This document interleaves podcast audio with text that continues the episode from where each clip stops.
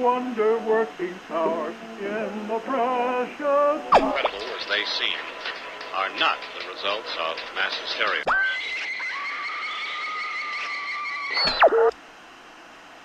You may wish to adjust the dial. You're currently tuned into the wrong station.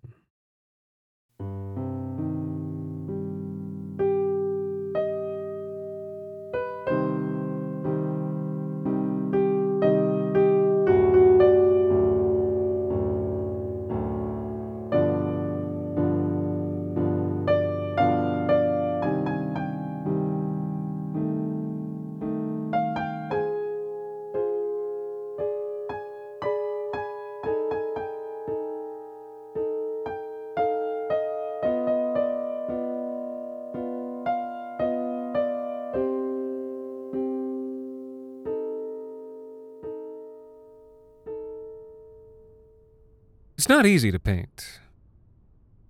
Actually, scratch that. It's, it's not easy to get paid to paint.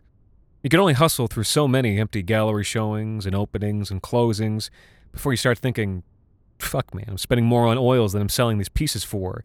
And then you start cheaping out on supplies because the walking suits who can afford art don't care enough to notice the difference between oil and acrylic, between linen canvas from Varese, Italy, and cotton from the dollar store, between brushstrokes made from traditional goat hair and brushstrokes made by some shitty synthetic. So now your art looks like shit, and worse yet, you're the only one who knows. But either way, you gotta try and sell these half dead pieces of your soul. But still, nobody's buying, and that whole time you're smoking, smoking, smoking on the fire escape, counting pennies and vaguely praying the Catholic Church takes over the world again, because then you could get paid to paint a thousand frescoes of St. Francis of Assisi, and that's gotta be better than this. So, you give up. You throw away your ambitions. You throw away your dignity. And you start doing fetish art commissions. And you discover holy shit, do these deviants have a lot of money? I mean, I'm not saying I was comfortable right out the gate. Financially comfortable, I mean. I, I don't mind freaky stuff, except for the few clients who tried to loop me into threesomes or whatever. Probably just angling for a discount. But still, before I knew it, the commissions started flowing. Whether it was a quick digital painting of someone's original character, or this life size acrylic on canvas of a guy on a St. Andrew's cross, I was finally getting paid for my work. And I could churn these pieces out. That's the beauty of being hyper obsessive. I spent three decades behind an easel, mastering every aspect of the craft I could think to master. I put in the reps, and now, even if my work wasn't hanging in the Louvre, I could still paint a decent black and blue ass in about 10 minutes. And it's not that I didn't care about the quality of the commissions, but, well, let's just say mechanics are more careful with their own cars. These weren't my cars. My cars were unsold, collecting dust in a storage unit 12 miles away. Word of mouth was brisk. My clients weren't used to having access to a classically trained artist, and soon I was so busy I had to reject projects. My waiting list was weeks long, even after raising my prices four times. I was already planning a vacation, maybe to focus on my own work for a little bit. But then, I was sitting at home one evening, putting the finishing touches on an impressionist interpretation of nipple clamps, when my laptop dinged. An anonymous email. That, in and of itself, wasn't weird. Most of my clients were anonymous, and after receiving their commissions, I often understood why. It was a commission request. An easy one. The client simply requested that I, quote, paint the following reference image to the absolute best of my ability. All right, pal, I said to myself. I'll get to it if I get to it. I was just about to close the window when I happened to glance at the payment. I did a double take, counted the zeros again. Holy shit. An absurd amount of money. A- absolutely absurd. Yet, I hesitated. I heard of clients like this from other artists, clients who made ludicrous offers but demanded perfection and never actually paid up no matter how good you were. Through sheer force of will, I closed the email. No point in trying to come to a clear headed decision while dollar signs were doing square dances in my mind. My laptop dinged again. This time it was from my bank. The anonymous client had just e transferred half the proposed payment. The deposit memo read, Now you know I'm serious. Well, well, well, I suppose I do. I took a closer look at the email. Nothing strange there. The bank deposit didn't give any new info either. Again, no surprises. In general, the more money someone was willing to spend, the more anonymous they could afford to be. All that was left was the reference image. My mouse hovered over the link. The half payment I'd received suddenly felt enormously heavy, like a boulder dangling above my head or a corpse in my arms. My mind flashed forward to me explaining to the police how the image ended up on my computer. But in the end, I clicked. It was a close up shot, macro, a lot of white adorned by red threads around the edges. In the middle, a forest green donut encircling a vast black pit. It took me a moment to identify it as an eye. The pupil stared slightly off and to the left, inspecting. Uh, what? The photographer? The studio? It was impossible to tell. It was skillfully done, not a single rogue reflection shimmering within the sclera. Okay, just an eye. That's not so bad. I'd been drawing eyes since I was a middle schooler zoning out in math class. Piece of cake. Or was it? All at once I felt self conscious, as if the eye was some form of artistic judgment, the eye of a critic savoring this delicious moment, the moment right before my utter failure. Could I really do this? I asked myself. In retrospect, it was a redundant question. I knew the moment the money hit my account I was going to take this job. I didn't let the client in on my internal back and forth. I just accepted the offer and asked for clarification on size, style, materials, and what would happen if my work wasn't up to their standard. Handling that from the jump might save dozens of hours down the line. In seconds, my laptop dinged again. Twice. The first was to tell me that more money had been deposited, this one with the note, signing bonus. The second was another email from the client. It merely said, Just work to the best of your ability. You can always try again next month. Same fee. I stared at my computer, slack jawed, and the eye stared back. I'll admit, my first attempt wasn't my best. Let's call it self sabotage. Like I didn't believe I deserved this money. This client and job was too perfect. It covered all my monthly expenses and then some. Who, who was I to get this windfall when other artists, my friends, were out starving in the streets? I spent the whole month procrastinating, drinking acid sour gin cocktails in the sweltering August heat. On the final day of the deadline, I crammed maybe four hours of work into the eye. What came out was a lurid, pouting mess. A rush job. A hack job. Bright colors, quote unquote artful splashes of digital paint serving to cover up the sloppy lines, the whole thing done with an extra fuzzy brush to hide the lack of detail. A caricaturist on the boardwalk would have been ashamed. The reply from the client came within seconds. Not quite there. Give it another shot.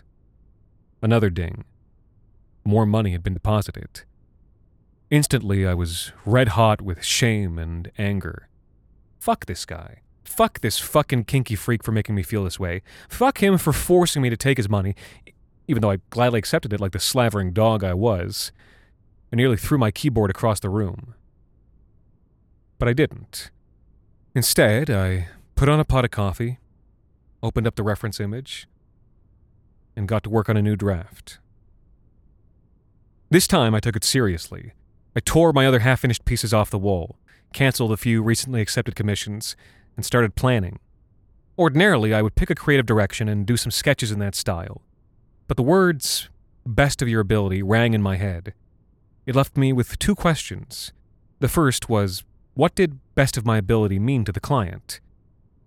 Photorealism was the ready answer. That's what most rich people mean when they say great art. And this guy was certainly rich. I wrote photorealism on the wall. Then I considered the second question. If this is erotic art, what is the subject of the client's desire? Is it the eyelashes? The iris? The pupils? Tear ducts? Photorealism or not, I could still emphasize the fetishized feature. If I knew what it was. Now, I couldn't outright ask the client. Obviously, he chose me with the expectation that I knew what was sexy about a macro photo of an eye. Asking would give up the game, kill the golden goose, prove that I had no business working for him. That wouldn't do. I needed to guess. I settled on a mixed approach. On a digital canvas, I experimented with each of the qualities in turn, then mixed them together, elongated the lashes while brightening the iris, blackening the pupil so the faintly limp sclera shone more brightly, lightly touching up the inside corner so the hint of a tear could be inferred in the duct. I spent weeks playing with the balance of these features before I was satisfied. On the last day of the month, I sent off the file. Within minutes, I had a reply. Two replies, in fact. The first was the client. Not quite there. Give it another shot. The ache from that criticism was eased by the second reply. My monthly retainer had been deposited. I licked my lips. Back to the drawing board. I used the first two months of money to finally move out of my shitty bachelor. My new apartment had space for a studio, which I promised myself I'd set up once I nailed this commission. My clothes were getting fancier. I went to better restaurants, mostly alone. I struggled to spend time with my friends. Money was always a topic of conversation in those circles, and they all wanted to know what I'd done to become so successful. I couldn't be honest with them. You get that, right? So I whitewashed the details. I became nothing more than a highly qualified freelance artist who happened to luck into a few big commissions from rich clients. That was all technically true. The rancid kind of truth that curdles in your throat as you speak it and there's only so long you can speak that kind of truth. By the fourth month, I stopped going to gallery shows, ashamed by my mealy mouthed answer to the question, So, what are you working on? By the sixth month, I'd stopped seeing friends entirely. The envy on their faces was too much. By the ninth month, I was dodging my parents, thanking God they didn't live in the same province. Before I knew it, it was just me and the eye. I entered a kind of fugue. With no direction from the client, it was up to me to seek new avenues, new approaches. My walls were covered with failed sketches and drafts, a hundred eyed beast staring down at my futile, amateurish efforts. Towards the end of the year, I ran out of steam entirely. Oh, sure, I kept painting. I kept trying new styles and techniques. But in my heart, I knew none of these were to the best of my ability. And for all my existential anguish, the client seemed completely unconcerned. Their emails remained professional and pleasant, replying to each iteration of the eye with a simple, not quite there, give it another shot. And so I did. But, but eventually you gotta run out of shots, right? The client would have to get fed up eventually, and the fear of that slowly began to paralyze my process. The fear the anxiety, it became overwhelming. I'd wake up in a full panic and collapse into bed at the end of the day, completely exhausted from the flood of adrenaline. I'd shut down my website almost half a year earlier, sneering as my old clients left, burning the bridge as they crossed.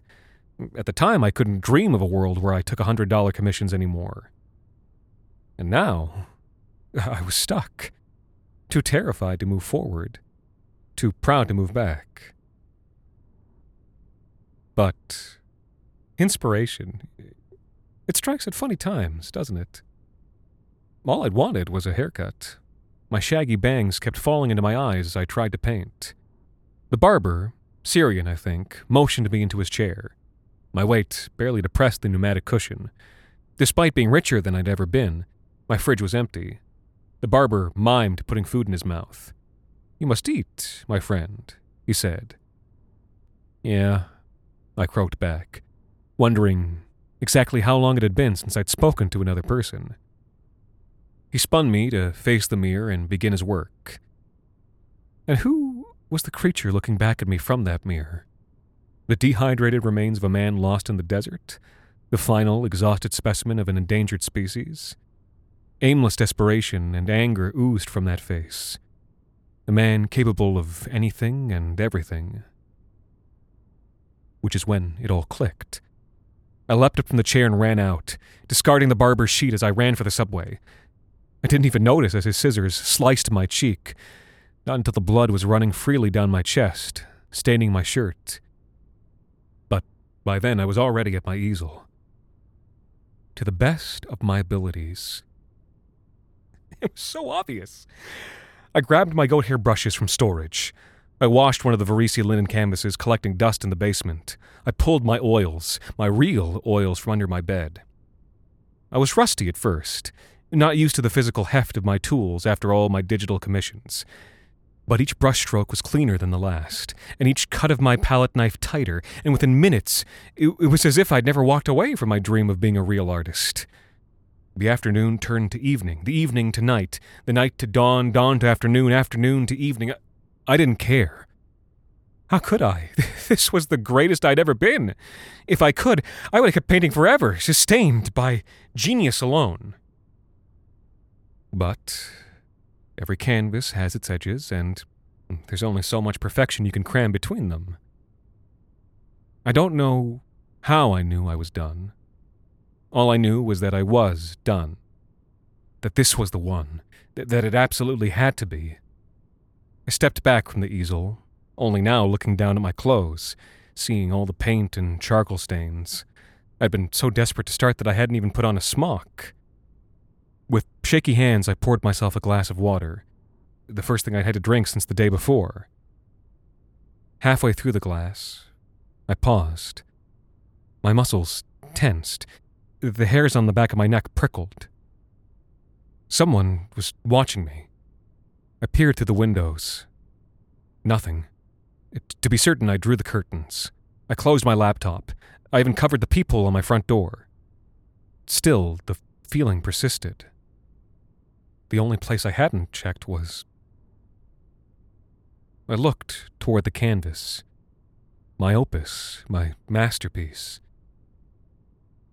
The eye hadn't moved. It merely stared out at the world in the same position I'd painted it. And yet, while before it had been merely a painting, now it was. Well, not alive per se, but something approaching it.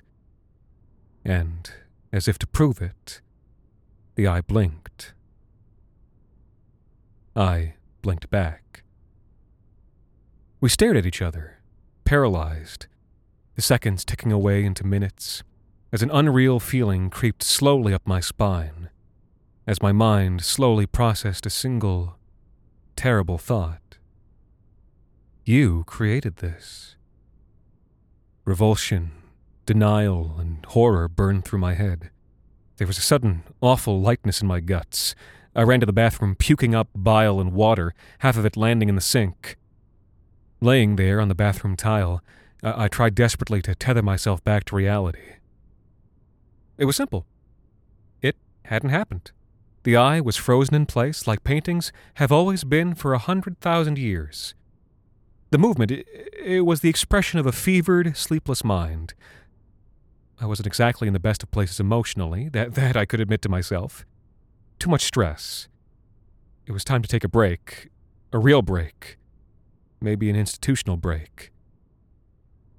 But if I did, would the client be there when I came back? Would he move on? I couldn't just walk away from that kind of money. Not just like that, anyway. N- no, there must be another way. I paced in the tiny bathroom, vomit sloshing against my feet like a neglected animal in a cage. I was too deep in thought to notice. Let's say it wasn't a hallucination. Let's say that when I went back outside, the eye was still moving. Well, I'd certainly accomplished something nobody else had ever done. An abomination, to be sure, but a harmless one. And truly, what client wouldn't be pleased? Slowly, horror gave way to satisfaction. I crept out of the bathroom and cautiously approached the easel. It was still moving. The eye wheeled around, scanning the room. I praised my craft from the shadows, slightly outside its range of vision. The clean, perfect blood vessels, the stained glass iris, the charcoal black pupil, there was no doubt. This was it. This was the best of my ability. It was perfect. I stepped forward, and the pupil instantly found my face. Delicate lace eyelashes beat the air. I leaned forward to get a better look at my meal ticket, my prize. The eye seemed to shrink back, or try to, but I'd fixed it in paint, pinned to the canvas like a butterfly.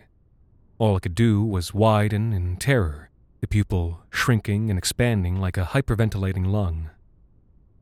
I was grinning now, chuckling, watching the eyes that ping ponged, looking for an escape route, any way out at all. But there wasn't. There isn't. Maybe you think I'm cruel for laughing, even if you believe me, but I promise my reaction was justified. It was funny. You just don't get the joke yet.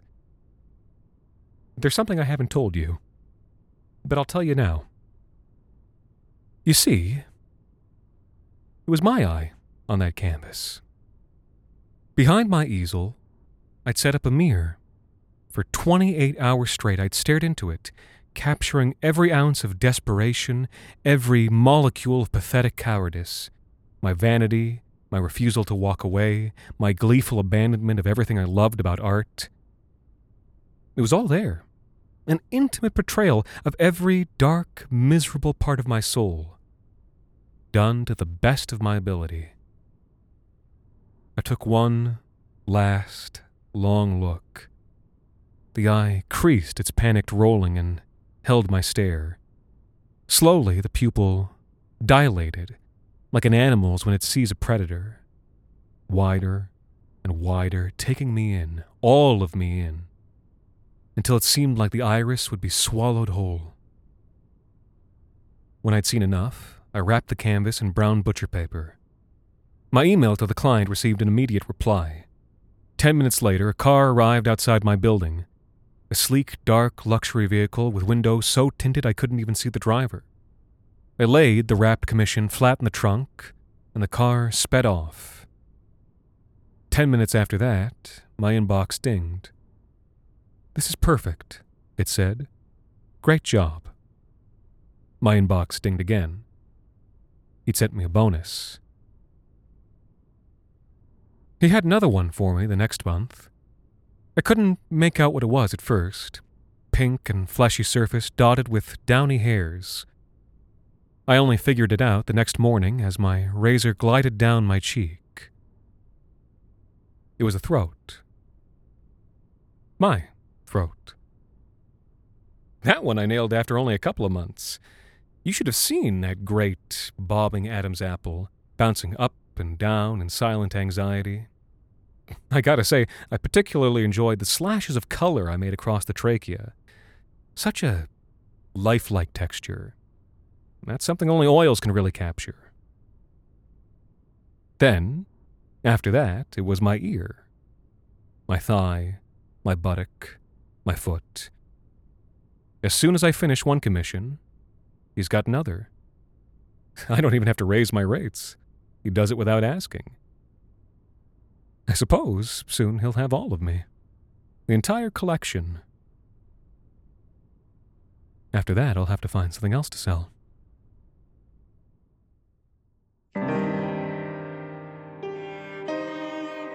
The Wrong Station is made possible with the generous support of our listeners on Patreon. Visit today at patreon.com slash the wrong station for an ad-free RSS, bonus episodes, behind-the-scenes discussions, and more.